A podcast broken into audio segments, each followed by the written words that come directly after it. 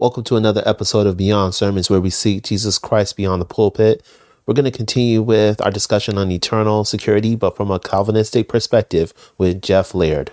When it comes to eternal security, um, one person that actually surprised me was Charles Stanley, or okay. is Charles Stanley. Uh, I respect him. I respect his ministry.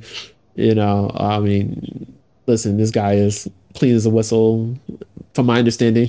right. you right. know, I mean, based upon human standards, of course. Correct. right. Um, and then uh, you have the recently deceased Ravi Zacharias. I held him in a very uh, respectable light. I was careful not to worship him. I was careful not to replace his teachings for Bible scripture. Right. But of course, he experienced a tremendous downfall, uh, or at least a very graphic downfall. Let's put it that way. Yeah. And um, the question came up: Where is his soul going? You know, what part of the chasm is he, or what yeah. side of the chasm? Is that a fruitful question for a young or even a mature believer? I think it's a fruitful question as long as we apply that that warning of be careful where you think you stand mm-hmm. unless you fall. Because yeah. I think we can look at what happened with Ravi Zacharias and we can appreciate that it is really, really hard for us to judge other people. Yeah. Because for 40 years, uh, part of what makes his his situation so tragic and so difficult is the idea that this was not uh, like a particular incident in the last year or two of his life correct or something like that that this this looks like this was a a pattern that at least for the last decade or more was a consistent thing yeah. in his life i think that that warns us first of all that we need to be careful about how we judge other person's spirituality positive or negative because we don't know exactly what's happening mm-hmm. i think it should make us self-reflective of ourselves to say if it can get a hold of somebody like that there's no reason to think it can't get a hold of somebody like me. Yeah. I think it it forces us to confront the same question we talked about with Balaam and the donkey. Yeah. You know, in other words, where do we draw the line between the value in something a person has written, mm-hmm. the truth that that person expressed?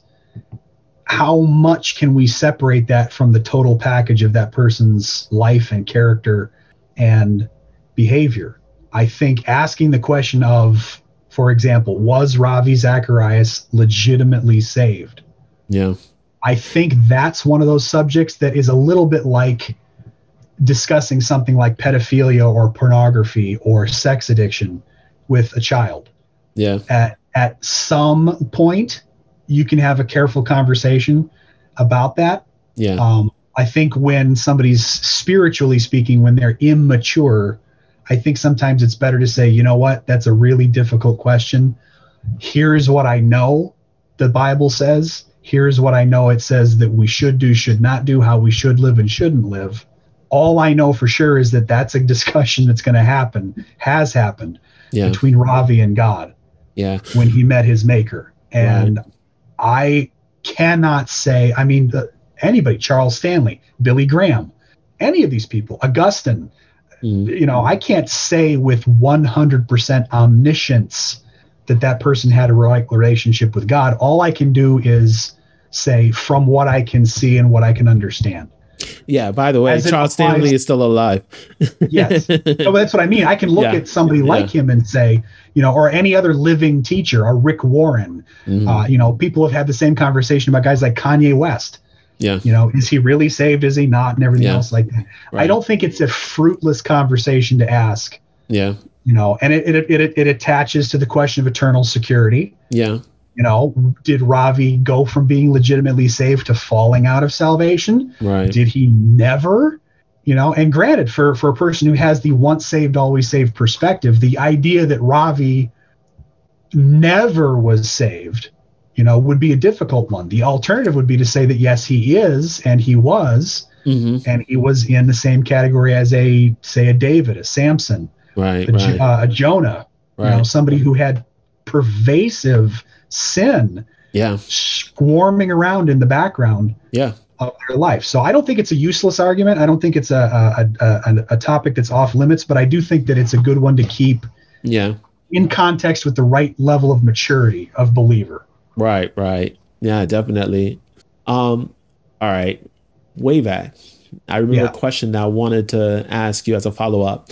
You mentioned how some are going to stand before the Father, day of yeah. judgment, and God is going to respond to some with the grim news that, hey, I never knew you. Yeah. Can we dig a little bit deeper into the word knew you? So I know in parts of the scripture when they say new, it's another form of basically it's intimacy. You're right, right. Yeah. So could you just kind of paint the picture of what God means when he said, I never knew you versus, hey, I knew you? Talk to me about that. Yeah, I think intimacy is the key. That that word in, you know, to get semi fancy, that word in Greek is gnosko. Mm-hmm. And it is the word that that word is used as a reference to something like sex. Yeah. It implies that level of intimacy. That's not the only time it's used, and that's not the only thing it means. But yes, there's there's a little bit of a hint of depth and personal intimacy involved in that. I think when Jesus says, I never knew you, yeah, that he's referring to that level of personal intimacy. It would be, you know, if I'm if I'm inviting people into my house, into my home, uh, you know, a person could say, Hey, we went to high school together and we did this together and we talk on Facebook and the phone and so on and so forth. And I could say, Yeah, I know you. Mm. You know, come on into my house. Another person could show up and say, Hey, I know your birthday. I know your hobbies. I've read everything you've written. Um, you know, I've I've followed your career in engineering all the way through what you're doing right now. Here's a list of facts and figures. Mm-hmm. You know, I'm aware of all this stuff. I could look at that person and say, yeah, but I don't I don't know you. Yeah. You know, and you, that person, you don't know me. You have some intellectual knowledge about me, but you and I don't have a personal relationship. We've never talked to each other. We've never actually discussed things. That person could fool themselves into thinking, yeah, well, I see him at work and I know everything about him, so he's my friend. Yeah. Yeah, but you know, there's a difference between just being around somebody and actually knowing them. So for example, if that person says, Well, aren't you going to co-sign on the loan for my house? Yeah. I'd be like, Whoa, whoa, wait a minute. I I talk to you sometimes at work, dude, but I don't really know you. I can't you know, I can't do that. So I think yes, the intimacy thing is what matters. I think what Jesus is telling these yeah. people is saying that again, even a donkey can say what's true. Just because right. you did the right stuff does not it's not a two-way street. In other words, I think those who are legitimately in a relationship with Jesus Christ, yeah. That legitimate relationship will be reflected in the things that they do. But I don't think that's a perfect mirror image in the other direction. In other words, just because somebody says and does the right things superficially doesn't necessarily mean that that person has that intimate relationship. Yeah. And part of eternal security is also confessing your sins before the Lord, right? Absolutely. And it's important to realize that what what Jesus is saying there is he's not saying depart from me because you did more bad than good. Mm-hmm. And he's not saying depart from me because I used to know you and I don't know you anymore. Yeah he says, in fact, it's important to notice what he says is he says, I will declare to them, I never knew you. Yeah. He says, yeah. I never knew you. He didn't say, I don't know you anymore. Mm. And he didn't even just say, I don't know you now. He yeah. says, I never knew you. Good point. You were never one of mine. Gotcha. And that strikes to what John says in First John, where he says, if they had been of us in the first place, they wouldn't have left. Right. Yeah, yeah. Good stuff. Good point. Very good point. Um, wow. So I've been asking you a bunch of questions. Uh, we talked about eternal security a lot. Um, as we wrap up this podcast, yeah, I would like for you to share your story of salvation, uh, which is very relevant to the topic, of course. yeah. Feel free to use eternal security; it's been well defined. Absolutely, I, I think I am one of those people who has a case that challenges, I think, both sides of the question of eternal security. Mm-hmm. Um, I, I think that it's legitimate for a person to look at me and say, you know what? There's two possible explanations for Jeff and what happened in his spiritual life. Uh, when it comes to salvation, I was raised in a in a Christian home, church attending, Bible believing, so on and so forth. Uh, I definitely drifted when I was in high school and as I went into college, and that drifting became pretty severe. I definitely got into things that were 100% antithetical to what's taught in biblical faith. And I made a lot of excuses and I made a lot of justifications for those things. And the, the key moment for me essentially was in a moment of flaming hypocrisy, trying to convince another person that they needed to be saved, which I think I just sort of perceived as checking a box mm. at that point in time. Uh, this person with no theological training, with no spiritual knowledge or experience whatsoever said, Well, that faith has never made any difference in your life. Why would it make any difference in mine? Yeah. And that's that's like having somebody shoot you in the stomach. Yeah. That's just a crippling moment. There's your prodigal in the pen experience where you suddenly find yourself going, okay, I don't know how I'm supposed to answer that. And yeah. that started me on a process of saying, okay, what do I actually think and know and believe? Am I torturing myself? Does this make sense? Does it not? What do I do? What do I not do? Yeah. And from that point forward, that's when a legitimate submission, repentance, faith in Christ came out of that experience of having to seek and question and recognize who I was and what I was. And, you know, that's been more than 20 years since then. And that presents that interesting, challenging dichotomy of saying, what happened to Jeff? Was yeah. Jeff really saved when he was 12? Yeah. You know, when he professed faith by putting up his hand and saying the sinner's prayer yeah. and getting baptized? Yeah. And he was a prodigal who came back to faith? Mm-hmm. Or was Jeff one of these Matthew 7 people who never really had a legitimate faith mm. until that point in time? And yeah. then from that point forward, it was something faithful. I think in my my personal circumstance, I'm inclined to believe that probably my true relationship, my true faith in Christ probably didn't really start until that time. That mm. moment where I had to really truly be confronted at a deep level with yeah. who I was in relationship with God. Now, that being said, if I get to heaven and God tells me, yes, you really were saved when you were 12, and you really were going through a hard time. And if you had you know died doing some of the stupid things you were doing when you were a teenager and in your early 20s you would have gone to heaven but yeah. it would have been a very different level of relationship and reward and so on. So i wouldn't be shocked if that was the case. Yeah. But i'm inclined with the lens that i view things through to say that i don't think i had that legitimate truly saving relationship until i got to that point of truly deeply understanding that I needed salvation by faith in Christ and I really had sins I needed to be forgiven of. And when you talk about that that true moment, is that synonymous to that intimacy, that intimate relationship that was sparked with God?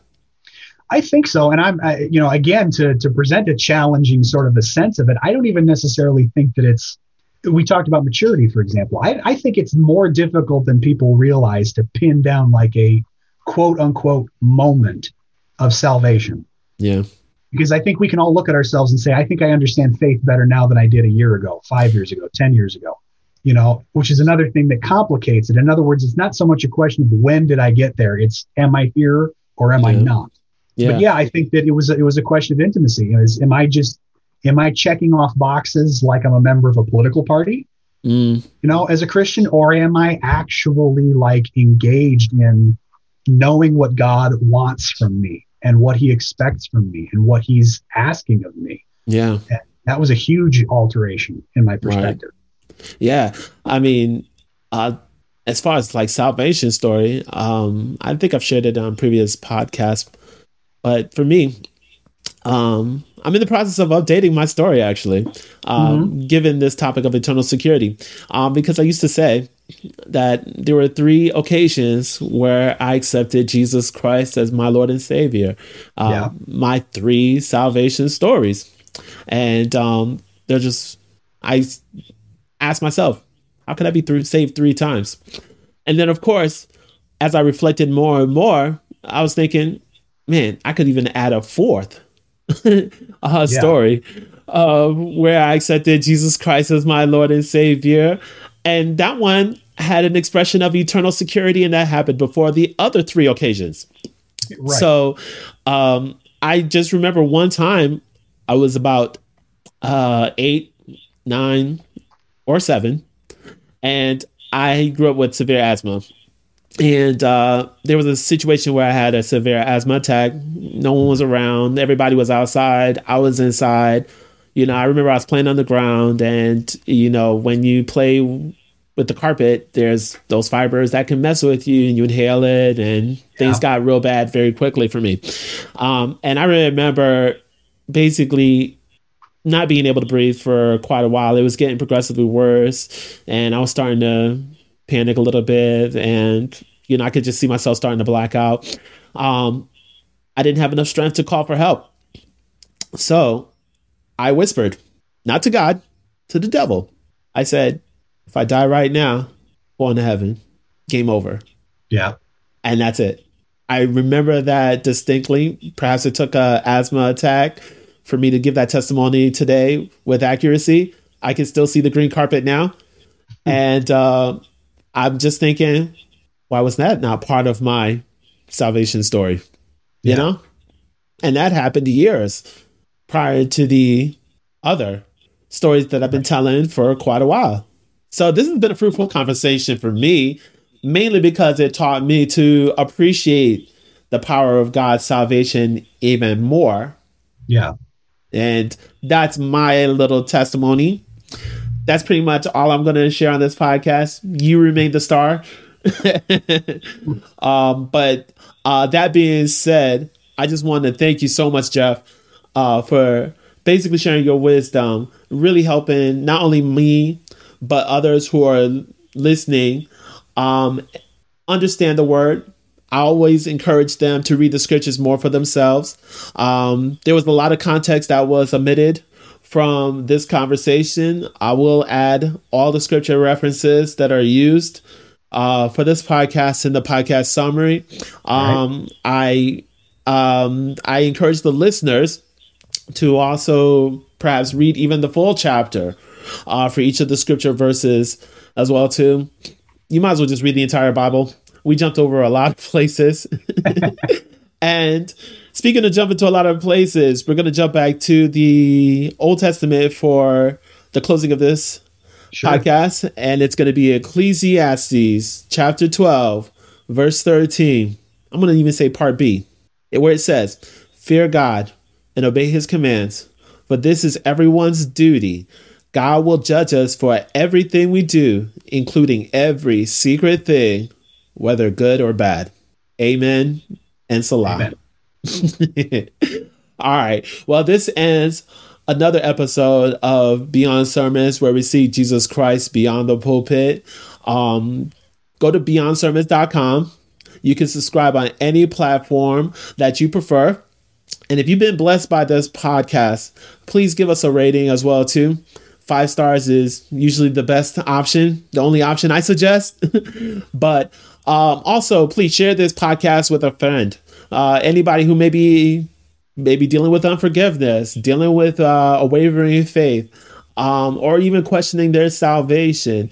Uh, this is going to be uh, one of many series that talks about eternal security, and uh, we're very grateful uh, for Jeff for joining us. Thanks again. Uh, thank you. I appreciate the uh, the perspective that you're bringing, and I appreciate the time for letting me come and, and talk a bit. You're very welcome. And you can check out some of uh, Jeff's work at gotquestions.org. Um, I'm assuming your name is going to be authorized on a few of those, but I think you're also most active on BibleRef.com. That's B I B L E R E F.com. It's a work a great work in progress, as he uh, mentioned earlier, and it's about the Word of God. So, uh, if you have difficulties reading any scriptures or need help, um, perhaps uh, gathering context, I did get a chance to uh, check out the website. I found um, the growing content to be very scriptural and um, a great compliment uh, for the soul that's navigating the scriptures. This concludes another episode of Beyond Sermons, where we seek Jesus Christ beyond the pulpit. If you enjoyed this episode and would like to support, please visit beyondsermons.com to rate and subscribe on the podcast platform of your choice.